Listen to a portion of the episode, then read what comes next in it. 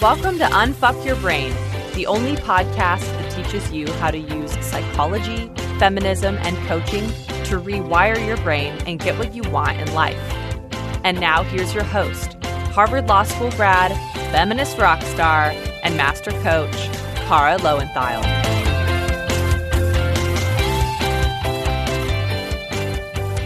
All right, my chickens, I am so excited this week. I decided that I wanted to basically, I just always want to hang out with my friend Rachel. You hear me talk about her on the podcast all the time. She is my best friend that I stalked to be my best friend, my platonic soulmate, and also the only person that basically can effectively coach me without wanting to kill herself, other than Brooke Castillo. And so we are going to talk today. We're going to basically just shoot the shit, but we have some we, we wanted we wanted to be helpful to you. We have a format. We're actually going to each share three things that we learned from each other. I think I wanted to do this episode for a couple of reasons.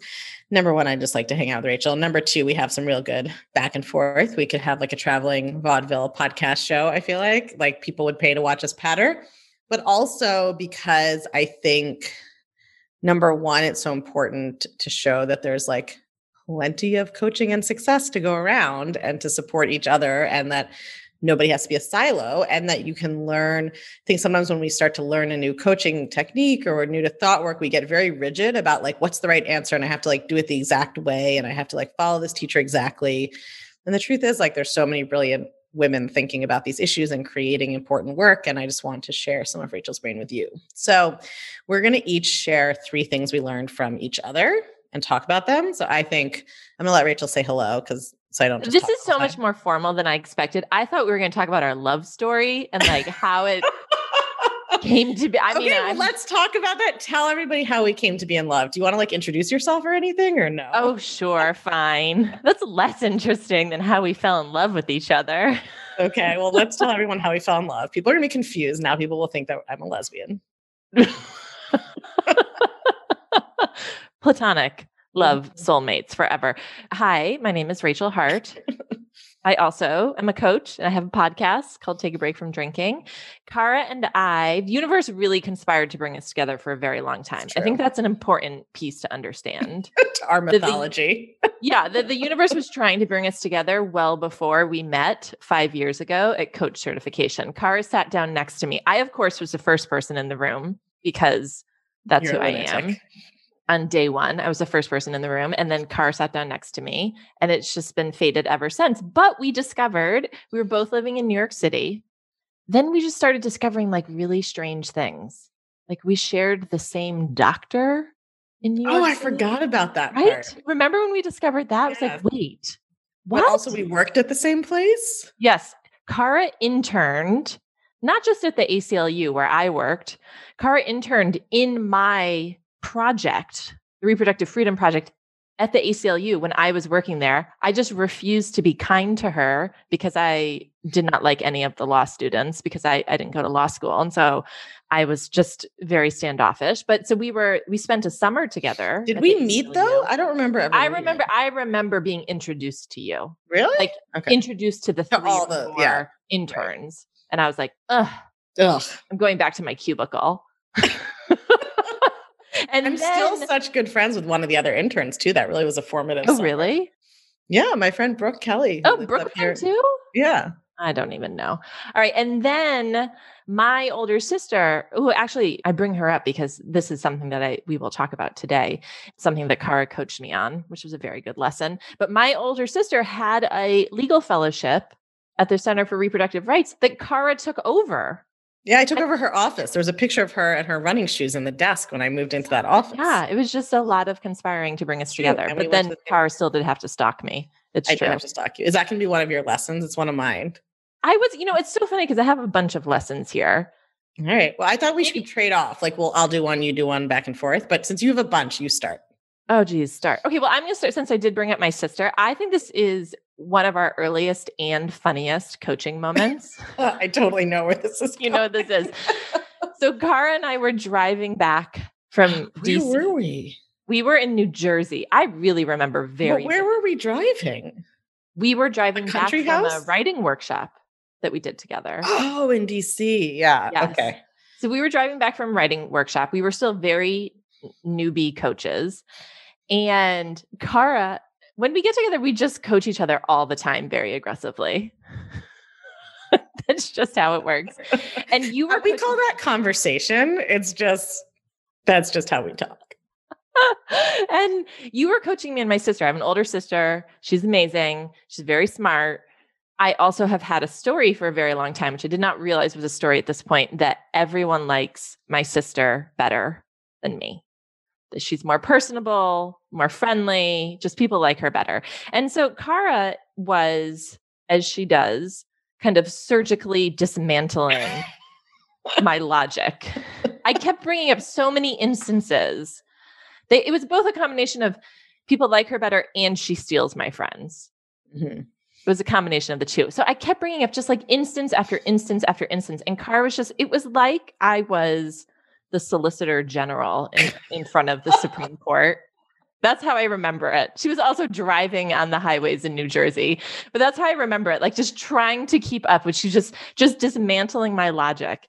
And I was so mad. This was not a this was not a peaceful coaching session. I was so mad. And at one point, she had finally kind of like dismantled the last piece of my logic that everyone liked my sister better.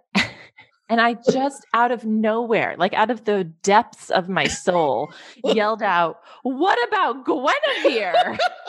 Sorry, I can't not laugh. They probably didn't even hear you. Okay, try again. I'll, I'll mute myself so my laughing doesn't get. I yelled out, What about Guinevere? so loud. it was a really it was a very pained moment for me and car i remember you just driving and looking at me be like who is guinevere what also, Rach was a super on? weird kid. So, like, the possibility that we were talking about King Arthur's wife did not seem totally out of the question. Like, there might be some kind of reenactment thing, or I was like, it could be. I just want you to know that I'm laughing so hard that I'm waving my hand yeah, in front of my Rachel face. does when she laughs really hard. That's one of my favorite. things. Guinevere was our family cat. and I think we got her when I was four or five. And immediately was just like, oh, the cat likes my sister more than me. And that, it was just such an amazing moment to like in that moment, I was so angry because I still had a lot of I had a lot of emotions about the fact that I believe that the cat loved my sister more. Goddamn cat. But it was just, it was such a funny moment of like seeing your own story and seeing how, like, uh, my little, like, four year old, five year old brain had just formed this story that living things like my older sister better. And then was just so committed to applying it again and again and again. I think we came very close to getting to, into a car accident. I think like what can't be translated now as we laugh about it is how extremely serious you were about it at the time. like you didn't yell, what about Guinevere laughing the way we do now? No, it was like an aggressive, like, I have incontrovertible proof. What about Guinevere? As if like you were a detective who had just found the murder suspect. Like Guinevere has the DNA. Like, it and was it was so, painful. Yeah, but I think it that's was, such a good like lesson actually that we both learn from each other all the time, which is like and I think our students both really need to hear it, which is like, it does not matter how good you are at this or how smart you are or how much you coach yourself. When you are in it, you're a fucking moron, just like anybody else, right? like when you're in it, you just are like, excuse me, the cat is proof of this. Like, why are you laughing? Like yeah, and it and it was so painful, right? Because when right. I was in it, like it was like all you of the crying, yeah, yeah, it was like all the emotion. It yeah, was, so yeah. like when you're in it, you're in it, and it you know, I think there's like this human tendency to put teachers up on pedestals because we think the goal is to never have to have human emotions again. So then if we see somebody who seems to know something about managing their mind, we're like, I bet she never feels sad or bad or whatever. Mm-hmm. It's like, no, no, just crying in a car in the New Jersey Turnpike about a cat named Guinevere who's been dead for 20 years and like feeling it very acutely. And every time I'm crazy, I'm also like, I don't understand why you're laughing about this. This is a very serious problem yeah, I have with my funny. very serious thoughts that are true. Yeah. So. It's like all someone needs to do is look at our text chain to see that. our text chains are basically us altering, being like, we have the most amazing lives. Can you believe that this is our reality? And then being like, I hate everything and everyone, and all my thoughts are true. that's yes. basically that sums like, it up. Life is 50-50. Like that's it. That's basically the deal. It also, I'll just add on that. It was just, I think it's really powerful to see that your brain is always going to go back to the story. It's always going to go back to what you practice unless you're doing this work, unless you're learning how to manage your mind. And uh, sometimes I don't even like say, like to say manage. I think unless you're learning how to kind of observe yourself and observe the stories that you tell to yourself and question them. And that was so powerful for me. But it was, we almost lost our lives. Yeah. Yeah, but Guinevere lives on in our memories now. She I'm sure does. we think about her now more than we ever would have before. I mean, I now now her fame will spread far and wide. So I'm sure that in the afterlife she likes you better because now you've just made Oh, I made famous. her famous. Yeah. Okay, that's right. she likes me better in the afterlife. All right. So my first thing that I think I learned from you is so Rachel is um what's the best way to say this? Oh dear. like what's coming up. It's like Rachel is very, very into. she's like a like a like a modern dancer who's doing like interesting interpretive embodiment work all the time. But Rachel is very focused on feelings and which i think makes so much sense also with your niche like you you work so much on like helping people allow their emotions for people who don't know how to do that and i so i just i think that like the first three years of our friendship anytime i got coached was just you being like but have you tried having the feeling and me being like, no, I don't need to. Or I already have. And her being like, I don't think so. What if you just had the feeling? Like that was literally, I think that's all we did for three years is me be like, rah, rah, rah, and you'd be like, how about you just have the feeling though? And I'd be like, no. So eventually she wore me down because I couldn't get any other coaching out of her other than to have the feelings. But I really do, you know, I think that like you are so, or Rachel. I feel like I don't know whether to talk in the, in the second or third or first person. But one of the things that I have learned from you is to really focus on that embodiment part, on that physical part. Even though I don't do your crazy mat dances that you that you do, Rachel does all of these amazing embodiment practices that I just never get my shit together to do. But I do think that like that has been a really powerful balancing to my kind of coaching which tends to be very like analytical and logic based not that yours isn't also but so that that's sort of like being willing i mean i just remember you coaching me about i was like in my kitchen and i don't know something about dating maybe it was a breakup. You were just like what if you were just willing to feel how off it's going to feel? And like it's not like i had you know it's like you hear something i'm sure you had said what if you were willing to feel that 10 million times to me before? But for whatever reason like it was that finally click and i feel like i use that all the time still of just like even when you're at our quote unquote level and I'm now pretty comfortable with my emotions, I still catch myself like having a negative emotion and not wanting to have it. And like yeah. you do too. And so do our teachers and all the way back. And it's still such a powerful flip to be like, oh, what if I was just willing to feel this? And I think one of the big things that people don't understand when they're not willing to feel negative emotion, I'm curious what you think about this, is that they don't understand that 80% of their suffering is the resistance to it, not the mm. actual emotion underneath. It's like, so what they imagine they'll have to feel is the terribleness of the resistance. But actually, when you remove that part, the actual emotion you feel is not nearly as intense usually. Yeah, uh, I mean, 100%. I agree with that. I, two things. It was so interesting. I was coaching someone yesterday, and I do a lot more kind of drop into your body and really kind of observe the feeling. And it was so funny. Like we watched her process an emotion. Mm-hmm. Just like on her own, but she wasn't, she was just watching what her body was doing. She wasn't even like trying to get it to process. And I think that that's what we forget that you're I don't think the body wants to stay stuck. I don't think it's mm-hmm. meant to stay stuck. But like when we have all this resistance to it, then you get stuck and you start to teach your brain that like oh i can't feel these emotions or this emotion is a problem this emotion is emergency this i have to drink over eat over distract myself or organize or you know work long hours. And like that piece to me just the ability to really start to it's like be in relationship with mm-hmm. your emotions. I will say though i think that because it, this didn't come easily to me i think that when you learn thought work for the first time. Like when I really understood, oh my God, shifting my thinking can change how I mm-hmm. feel. And because I think both of us are very verbal in mm-hmm. that sense of we're like, oh, okay, like you just want me to like write a new thought? Like I can write a million new thoughts. Let's go.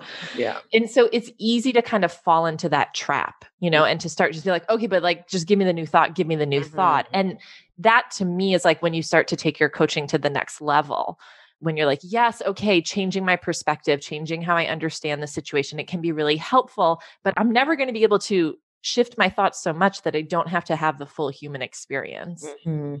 And yeah, and I think you can't if you find you can't shift a thought, it's often because you're not willing to feel the emotion. Yeah. Right. You're like you're stuck and you can't get through. I yeah. think it's it's been really interesting for me working with one of my four well current students who's also a trainer and who knows a lot about kind of evolutionary biology and neurobiology and stuff but like when you watch animals they have like physical things they do to reset basically so like mm-hmm. if an mm-hmm. animal is like scared and running when it gets to a safe place it'll like turn its head left to right and like shake its body it like yeah it like completes what they call the like the stress response and i think there's so much that gets stuck because we don't you know we've gotten our body we've like conformed our bodies to society in these ways of like well i have to like sit at the desk and keep making this face even when i feel like i'm going to lose my mind and so like that kind of getting into the body, I think is so it took, yeah, it took me a while to appreciate that part of it. And just like we don't allow our bodies to move. Yeah. We don't, we're like, oh, I'm not gonna I'm not gonna like do that or move that way or she's doing a little shoulder shimmy. That I'm doing a little see. shoulder shimmy. yeah, I think that's really important. I, it's with physical sensations too. I can't even tell you the number of people that I coach that we just have conversations about like, do you actually allow yourself to go to the bathroom? oh yeah, totally. You, I always think about that Susan Hyatt story about her client who's peeing in a Tupperware in her office. I'm just like, it's not okay. We have got yeah. to we've got to change this. Yeah. Yeah. Okay. My next one. I have so many. I think this is from giving birth. Mm. So I had a two year old two years ago, I guess.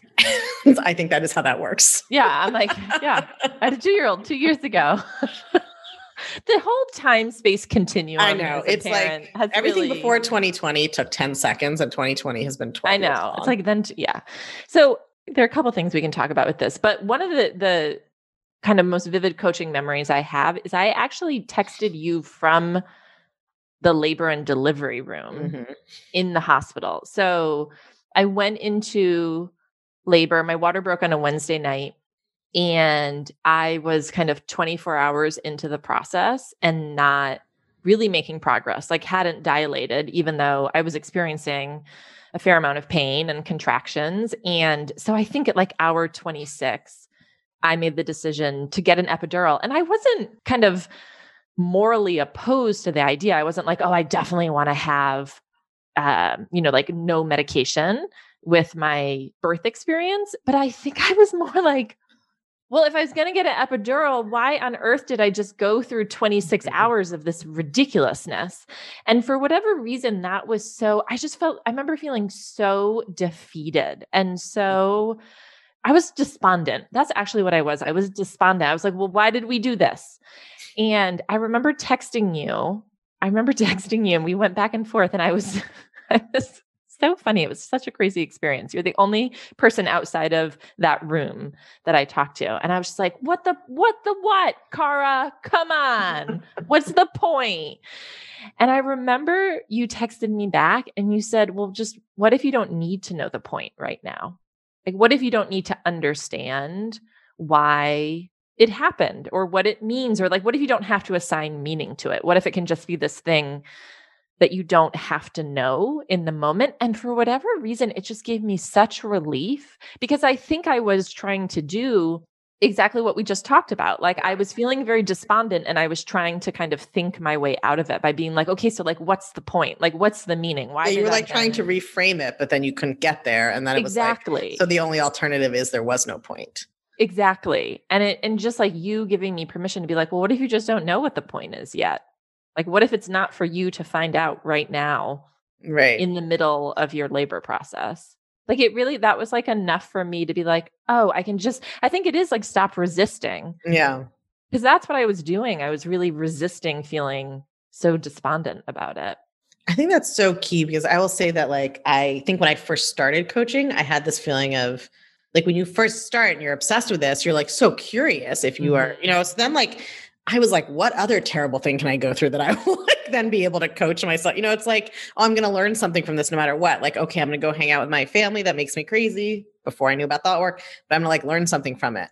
And then I, I definitely like in the last year, I think have noticed, I think you coached me on this. I think I also got somebody else coached me on this, but it's sort of a similar thing where it was like I was having like so much resistance to negative emotion and I was basically telling myself that like I wasn't going to learn anything from it. It was like I've already been through this. Yeah. Like I already know what this feels like. I already know the lesson. So there's like no point to it. Yeah. But of course that wasn't true, right? There's always a different lesson to learn. But I do think that's sort of like I don't have to know what the meaning is now. I can just experience this and like I'll find out later like why I'm going through this or what the meaning of this experience is can be so helpful when you're like mm-hmm. in something. Like sometimes I do think we're like hustling so hard to reframe or find the positive thought. And like we think the only alternative is to like stick with our negative, terrible thought. And like, what if you can just be in the that place of like, I don't know, I'll find out eventually, or like yeah. I'll see the meaning later. Yeah. It's all just we're making up the meaning anyway. I think that's a really important point though, because actually think what you said is so true. This idea that, like, at first with thought work, like you start whatever it is, hanging out with your family or doing things that you normally would have avoided. And it, it feels as if it's like a, this very curious, exciting thing to do, and you're going to learn something from it. So it feels like, oh, I'm putting myself in this position, in this situation. There's a point for it. I mean, I certainly like that was something for me around changing my relationship with alcohol that was kind of like oh i'm going to put myself in this situation that i would normally avoid. I would normally be like well if i'm not going to drink i'm just going to stay home. But because there was something for me to discover and understand. And again it's one of those things where that is a really useful tool and then i think this is really important. All the tools are really useful and sometimes you use the tools against yourself. Totally. And there always has to be a meaning always has to be like what am i discovering here right. and the meaning, yourself. we make up the meaning anyway. So we can decide the meaning is that I learned to go through something without making up meaning. like we always right get to decide. Yeah. I will just um, add, I just want to mm. add this piece just because I think it's a indication of what a good friend you are. Kara did also, so she I live in San Francisco now. She also flew out after the baby was born and then, I mean, she always stays in Airbnbs, let's be honest, almost always, rather than hotels. That's your preferred style of living. But um, like made a meal, like a home cooked meal in her Airbnb and then brought it to me and then fed me. I remember you taking the baby, like taking him from me, but it was just like that was some good. I stole her baby, is what she's saying. I was like, listen, I made you a lasagna, but I'm taking your baby. This is like an old fairy tale. I think it was brisket. I think it was something braised. It did. I, I braised you a brisket, I think. You braised yeah, me a brisket. that's right. Yeah. Listen, this yeah. is how Jews roll. You have a baby, somebody has to bring you a brisket. That's just, I didn't know. Now you I'm, know. I'm on board. I know. None of my friends in California are allowed to have babies till after the pandemic because I can't come out there and make them briskets. Agreed. I guess I could ship a brisket. So here's what I learned about you, not about you. Here's what I learned from you is that, or from my our friendship, is that I can be more excited about someone else making a million dollars than I am about myself making a million dollars. Which is, I was a hundred percent more excited about you making a million dollars than about me making a million dollars. It is true. It's true. I really was. I was excited when I did it, but when you did it, I was like, there should be fireworks and like confetti. and so I, but I think that that's a test. Like, I don't know why this one just really stood out to me because I'm not even, I'm actually not even totally sure what the meaning is. But when I was thinking about like, I think that before coaching, like I think one of the things that's really special about our friendship and that is special for any friendship where both people are doing thought work and can be honest about it is that like we don't have to hide any of our insecurity about each other and the ways that we try to use each other to be mean to ourselves. It's just like mm-hmm. all in and part of the friendship, and we talk about it all the time. Yep. Right. Like, and however silly or important it is, like it came up when we were when we were going to record this podcast. Right. It's like we can both just be like, hi, my brain says now you love this other person more than me and it makes me sad. Right. And then we can just like deal with that. And I think it's such an interesting, you know, they say that in, ro- in romantic soulmates, like in romantic relationships, you often really bond with people who like push your buttons. And I think that we both like pushed each other's in that way where like my biggest struggle has always been around relationships and dating work. Like that's the part my brain has most trouble with.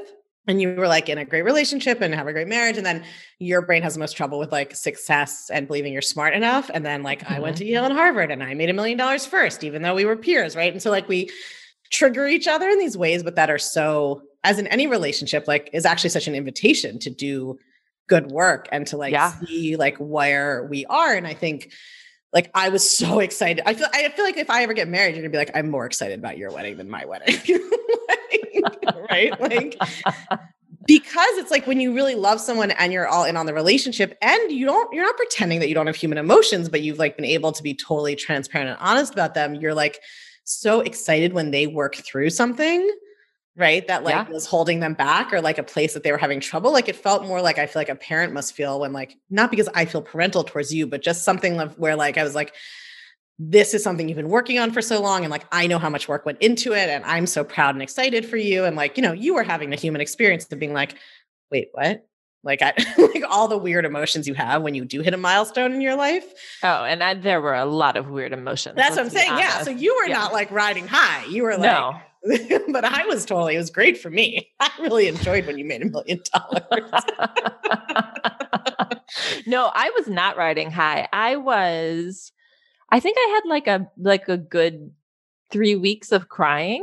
Yeah, you were like, this is terrible. And actually, when I was, I think back about it with my last serious partner, when I was like falling in love in the beginning, and you were like all happy for me, you're like, this is amazing. I was like, oh, I want to die. This feels horrible. Like, that it's also just such an example that like getting what you want usually feels terrible but at least you can be happy for your friends when they do it's true yeah i mean i think i haven't really thought about that before but i do think that there is something to the fact that like we can just bring everything to the table mm-hmm. because definitely part of why I think you had, I mean, I think there are a lot of reasons why you had to stalk me at 1st mm-hmm. in our mm-hmm. friendship.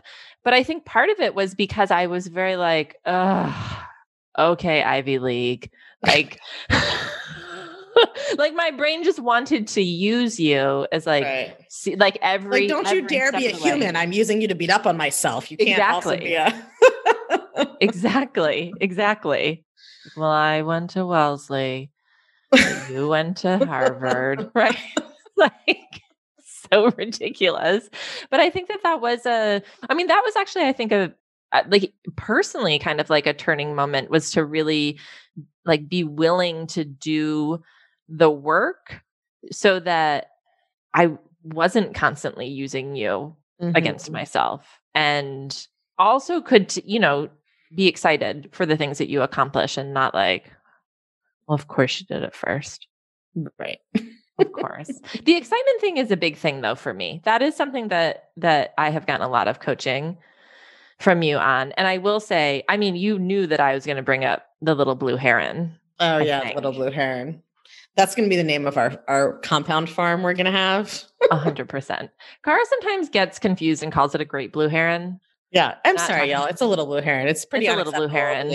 I think allowing myself to like go to a place of real excitement for myself is just something that I've kind of capped and mm-hmm. I'm used to capping. That was kind of just like a I think of it like a I don't know, like a practice. It's like I was like working out a muscle of like, don't get too excited. Let's not really. But so anyway, the little blue heron is, it's come up several times. It, it came up. Kara and I were doing horse coaching together, which P.S. so fun. I'm You're not coaching the horses. I feel like people don't know what we mean when we say horse coaching, and they're like, what do you coach horses on how to be better horses? No, the horses coach you, which actually sounds even crazier. Yeah, but not really crazy if you have any experience with with horses. with horses. And that's, that's the last time we saw each other was the stupid pandemic. We were doing that was our second horse coaching. That was our second horse coaching in Arizona. Anyway, we were doing this for the first time. We were in Georgia. Were we in Georgia? Yeah, we were in Savannah. We were in Savannah. And we were doing this and we were on a, a lunch break And there was a bird that I had never seen before in my life that was just stunning. I mean, stunning in how blue and purple it was. It was in the middle of it was like kind of like on the shallows of a lake and i i mean i think i kind of legit lost my mind and i remember you being like oh yeah yeah it's a nice bird and i was just like It's amazing what? our relationship survived my lack of excitement. I know. I had to like stop and look it up on my phone and identify it. I discovered it was something called a little blue heron, which I didn't even know existed. It had kind of blue and purpley plumage. It was just unbelievable looking. And I was just rightfully so, if any of you have seen this bird before, just so I like I couldn't contain myself. I couldn't. We went back to the lunch table. I remember I got like other people to look at it and nobody wanted to keep talking about it except for me. but all of that said, I was just having so much excitement. and I think maybe a day earlier, I had told you that I was pregnant. Mm-hmm. And you, I think uh, maybe later on in the day, pointed out that I may be allowing myself to feel more excitement about a little blue heron. than I was about my own pregnancy, which was something that, you know, I had been working at for some time. And yeah, I was just very I in that moment I was really like, God, she just doesn't get it. It's like she doesn't get why the heron is more exciting than having. Yeah, I really felt like I was like, I don't know, maybe I just have these kind of special Technicolor glasses in which I see oh, the yeah. world and Kara doesn't see. I don't know, but that happened years ago, and then it came up again recently. I was really fighting for. I was really like, no, I am excited. I am excited, and. and Kara brought up, she mistakenly called it the great blue heron. And I, in that moment, was like, oh my God, you're so wrong. It's a little blue heron. And let me tell you how excited, like how amazing this bird is. And I just like for the initial instance had happened years ago, but in that moment, I was I really was like, oh, she is right when when she's saying that you're not excited about this thing because I could feel in my body how it just like thinking, just imagining. I wasn't even seeing the bird, and I was so animated and so excited and trying to convince everyone about like how special and unique this bird was. And I think that that sometimes, especially because of the work that we teach about really learning how to uh, not just like identify what you're feeling, which is so hard. We're so used to just saying, I don't know, I feel terrible, I feel ugh, I feel fat, I feel ugly. Right. So we're not used to identifying emotions, but then I think sometimes we convince ourselves that we're experiencing mm-hmm. positive emotions when we're really not. Like I really, we just say the words and we're like, well, I yeah. said I'm excited, so I guess you know, I am excited. Like I, I'm excited. I don't know why you, you sound very to, excited. Right I don't know why you need to prove. Like, why do I have to prove to you that I'm excited, yeah. Sarah? I'm excited. But I just like I didn't have that reference point, and I think that that like that's part of what this work gives you is that like it starts you start to get reference points, and now it's like, mm-hmm. oh right, remember what you're like when you see a little blue heron.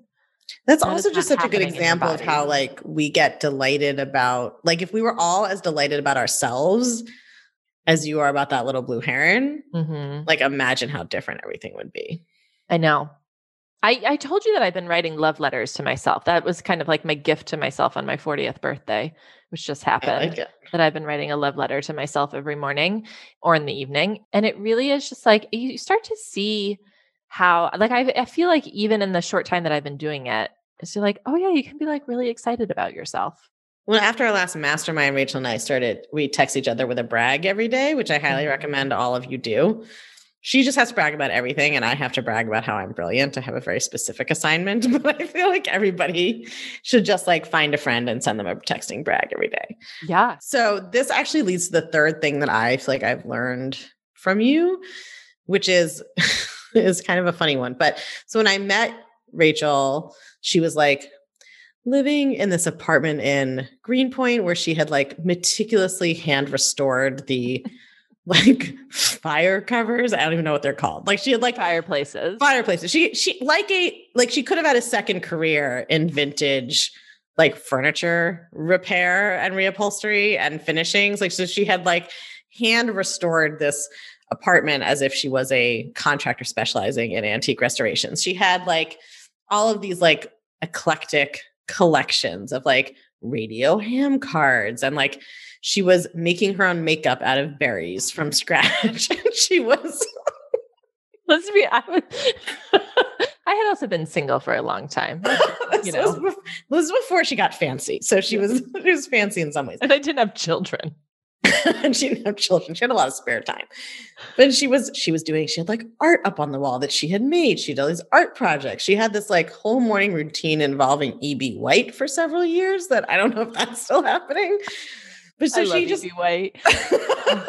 she had a whole, I think she had a secret EB White Twitter account. Oh, I a- she had all of these like very kind of basically she was doing all of the things that I always told myself. Like if I just did all those things and I would just be like happy and perfect. Right. Like if I just like, I mean, I didn't have that whole makeup out of berries thing. That was like a next level little house on the prairie situation. But like all like if I had like this like morning routine, like there's so much weird fetishization of morning routine in the self-help world. Like if I had this like perfect morning routine and if I like, you know, if my hair looked perfect like that and if I did art and I like journaled, she did so much journaling. If So I much. journaled so much, like if I you guys can't see what she's making. Her eyes are very wide right now. She's like so much journaling. I feel like the lesson here is that you were like, and then I saw she was just she was so Yeah, but it was like such a gift. It set me so free. I was like, she's still a normal human. Like, these are all the things that I told myself. Like, if I just did all of these, then I would like, that would be like proof that I was good enough and worthy enough. And then I would just feel amazing all the time. And you were like, actually, just still a human. yeah. And that I was like, felt very amazing in the morning, but then I had to like deal with the world. this is the true sign of being a hermit is you're like those hours when no one else can speak to me are really quite lovely but then then I yeah, then I ha- and then I have to like engage with the world. Yeah, that's I really I miss that apartment. that was a great apartment Yeah. I think I mean the the reverse is kind of true, right? That I'm just like, well, you know, if I had gone to law school, Oh if Oh my God, I remember had- that master coach training session where you were Oh it my was si- god. it was similar to the Guinevere scream there was Oh like my- at the end Rachel was getting coached we went through master coach training together too because obviously we have to do everything together together always. we like can't be in a mastermind without each other. And then, but she was getting coached on something and she was like very agitated and upset about it. At the end, she just yelled, Well, then I would have been on the Supreme Court. Yeah. It's just like, well, then what about Guinevere? Like that. Yeah. Yeah and it was i think it was that i was like forced to like i, I had this like hang up like well i should have gone to law school and i never It was like, about drinking in Wellesley. It was like I wasted my time in college. Oh, if I had that what it wasted my time in college, then I would have gone to law school and then I would be on the Supreme Court. oh my god Which, like, your job right now is so much better. Are you kidding? You do not get to work from home on the Supreme Court and like you don't. also like best education i ever got drinking so much at wellesley Right? let's be honest Seriously. Let's be honest. I just didn't know that I was the education that I was getting. Yeah, I think it was like this belief of like, oh, then then like I wouldn't like then I would feel fulfilled, then I would feel complete, then I would feel Right. smart, right? And it was just like, mm, or you just like would take your brain to all of those places. Yeah, totally. Yeah. Yeah. Right. Like, and it's also just a, I think sometimes we just look at whatever where we have a gap. Like, I don't particularly worry about not being smart enough, but then I have all this other shit that I worry about that you don't worry about, right? It's like we look at somebody and we're like, oh, well, like if I had gone to Harvard, then I wouldn't have to worry about being smart. And since that's my main worry, then everything would be great. But it's like, well, Yeah. no, you would just have some other insane Yeah. thing that you'd be worrying about, right? Yeah. But also, I mean, it is like how, I mean, I really feel like this is like the one thing that I coach on so much is just like the constant moving of the goalpost, right? Because Totally. Wellesley was my dream college. I only looked at women's colleges. Like I was a hundred percent set on Right. like, no, I like am desperate to be in an environment where there's only women. I applied early decision. I got in. Right. I remember my parents being like, Do you think you should apply to some other schools? I was like, No. What are you talking about? And then and then I was just like, oh, if I if only I could do that. And then of course I did that. And then I was like, maybe, maybe I should have gone to a different school Right. I don't feel amazing. What's happening not it wasn't smart Right. it like didn't really prove my smarts because it's not ranked high enough like it's just like we just move it all the time all the time. It actually reminds me of the pregnancy thing because you mentioned like you had really worked on that. It wasn't just like, okay, I want to get knocked up, and then next week I No, did. it It was took- like, yeah, it was this whole 13 project, and you took it like very seriously, and there were like acupuncturists and blah blah blah. You were like doing all the things to get there. But this is why we're both, I'm sure, always teaching like you have to enjoy the journey because yeah the destination's not going to feel amazing if the journey doesn't. So like you got there and you were just like, okay, well now I'm pregnant. I feel about as excited as I did about trying to get pregnant, which is not very excited. right? It was like the same. Yeah, and it was like making a million dollars. Right. And same thing. And I've I was excited about a million, but my I think my versions of that are more like again relationship stuff where I'm like, oh, this doesn't solve all of my right. It's like we all have the thing that we're like, if I just have that thing, yeah. when I get there, I'm gonna hate my way there, but when I get there, it's gonna be amazing. That's yeah. I would. I definitely. It was so funny with a million dollars because I was definitely like, okay, I know that circumstances are neutral and that it's your thoughts that create your feelings. But you know, it's around like all of these women who were seven figures, like multiple millions, and I was kind of like, I listened to what they would say that it like doesn't make you happy and I was like, okay, wink, wink, right? like, uh huh.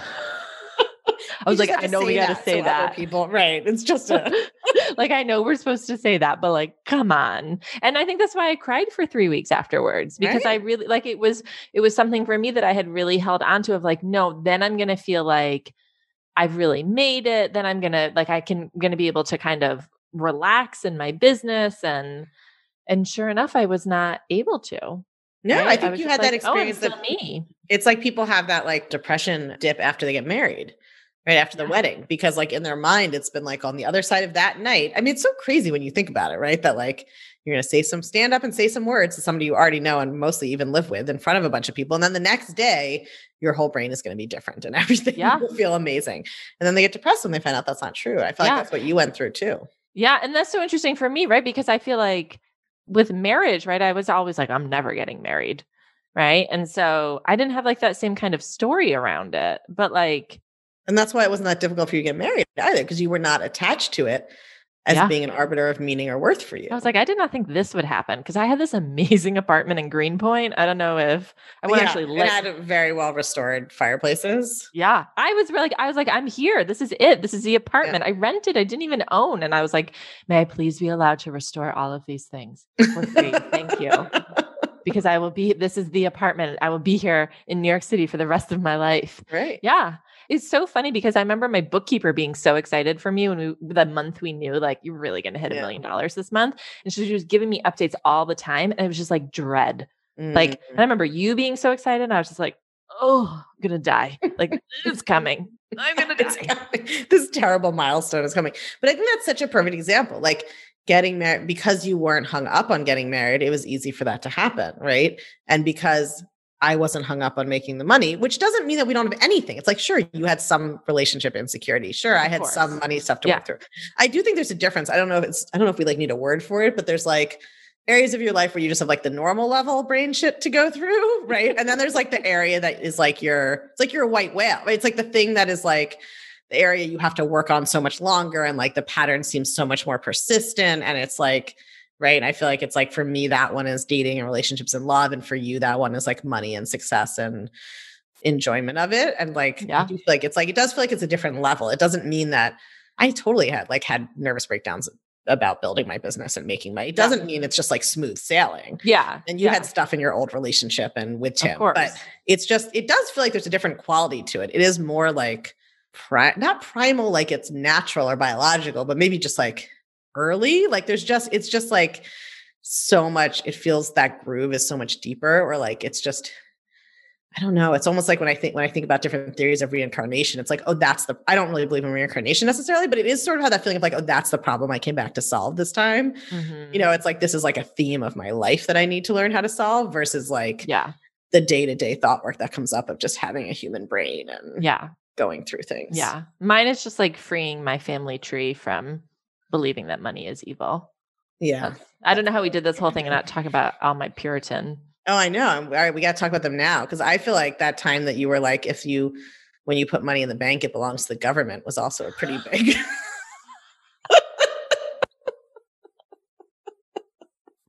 This is why you guys have to get a best friend that's raised totally differently from you because like it gives us I actually think it's one of the reasons we're so good at coaching each other is we don't share any I mean we share being like feminist New Yorkers so that there is that overlap. Yeah. But like our childhood like I grew up this like Jewish New York fan, you grew up like such a Puritan repressed family and so I just feel like we're like we're able to see each other's crazy and be like I'm sorry, what now? Can you say that again? What happens?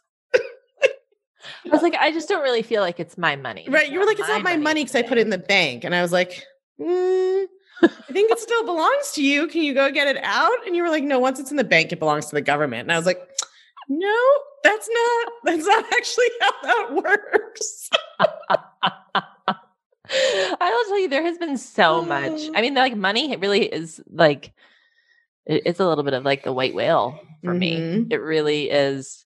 It, it's like also like this idea of it's just virtuous not to have money, mm-hmm. and it's virtue. You know, like what's really crazy is I was raised with that idea, even though my family has money. Like yeah. people will contort themselves into any kind of. it's like it's virtuous to not want to make money, which is quite easy. If somebody left you a lot of money, then you don't have to worry about it, right? Like...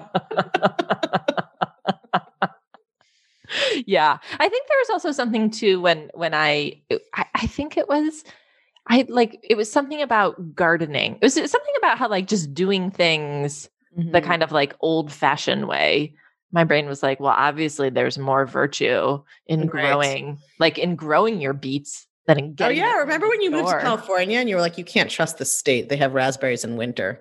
Listen, it was strawberries, and I really burst into tears when I saw them in the farmers market in September. I was just like, there. Well, I think what I said to my then boyfriend at the time was, "There's too much abundance here." Yeah, I believe that's what you texted me also. Yeah, there's too much, and and it was like it was something worth crying about. Like I was not excited about because I was like, well, when you have, how can you ever celebrate strawberries if you have them all the time? You can just eat them in September. You're supposed to have like a limited period of the time in June where you have strawberries and then you have your strawberry festivals and your strawberry shortcake and that's when you make all the strawberry stuff.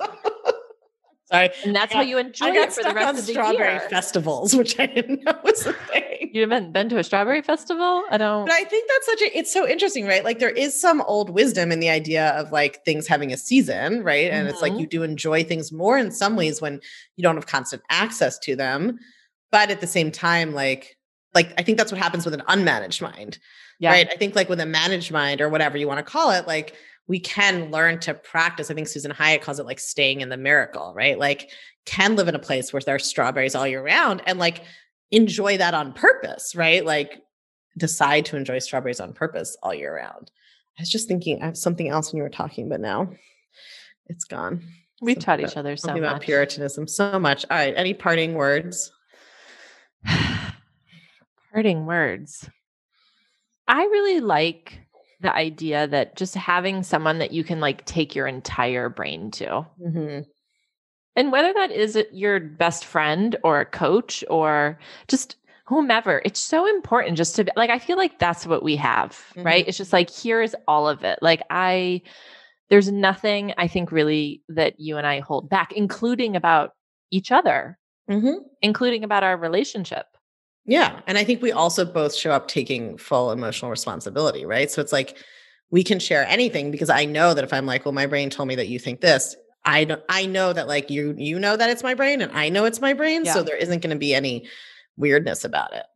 Yeah, I think that. And then I think just for me also, like it's been such a especially when I started this work, I was so hung up on like dating and romantic relationships and like thinking about a romantic soulmate. And then like this work was like, you get a platonics. Like we joke all the time that we're in a thruple and her husband just has to, he just is like on board because he knows he doesn't have any choice. Like it's just like this is what's happening.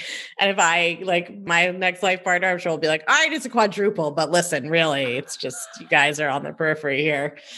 So I think there's like it's like something about that that I think women are always so encouraged to prioritize like their relationship with men and the mm-hmm. romantic relationship in their lives. And and then like the celebration of female friendship is often put as if it has to be in opposition to that right? Like sort of like well but i, I think like what i love about our about our thruple is that you are it's not a real thruple for anyone who's concerned. It's just it's just him understanding that we have to be able to text whenever we want it's like that abundance thing. It's like there's room for it all, right? Especially because yeah. you are someone I think who's always just been like, well, I have my partner, and then like that's kind of it. And then like I have some friends sort of over there. And I think, I mean, I don't know, I could be wrong, but I feel like I'm maybe the first person, the first friend you've had that has been like this integrated into your life or like this.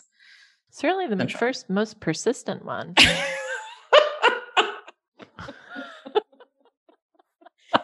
Rachel feels better about the fact that I went to Harvard is that I had to stalk her to be my friend. no, but really, I think you're like, when are we seeing each other? When are we making plans? When are we like, there's so much that I think I just, I just have this habit of like keeping people at arm's length. Yeah. So I do think it is the most integrated. Also, I will say on my birthday, my husband was like, Oh, my flowers are going to be late. And of course, Kara's flowers are here. And then there was a present the next day from Kara. And he's like, My flowers still haven't arrived. His flowers didn't come that day. Oh my they god! Were they were two days late. Yeah, on it. They were two days late. There was like a hurricane, I think. What? There was a I mean- hurricane. Mine still got there. I mean, I know. needs to step up his game. But I also think that's such a good example. I've been thinking about this too. Is like with you, I didn't ever worry about. I was like, yes, I'm going to teach you how to have friends. We're doing this. Like it's happening. like I didn't have any like thoughts of like maybe she doesn't really like me or maybe whatever. Maybe like the first three days at training. But I think when I think about that, like what if we? I'm not saying you should. I wouldn't have stuck to you if there was like no indication you were interested in being friends. Like I don't think we should do that to people or goals that we're.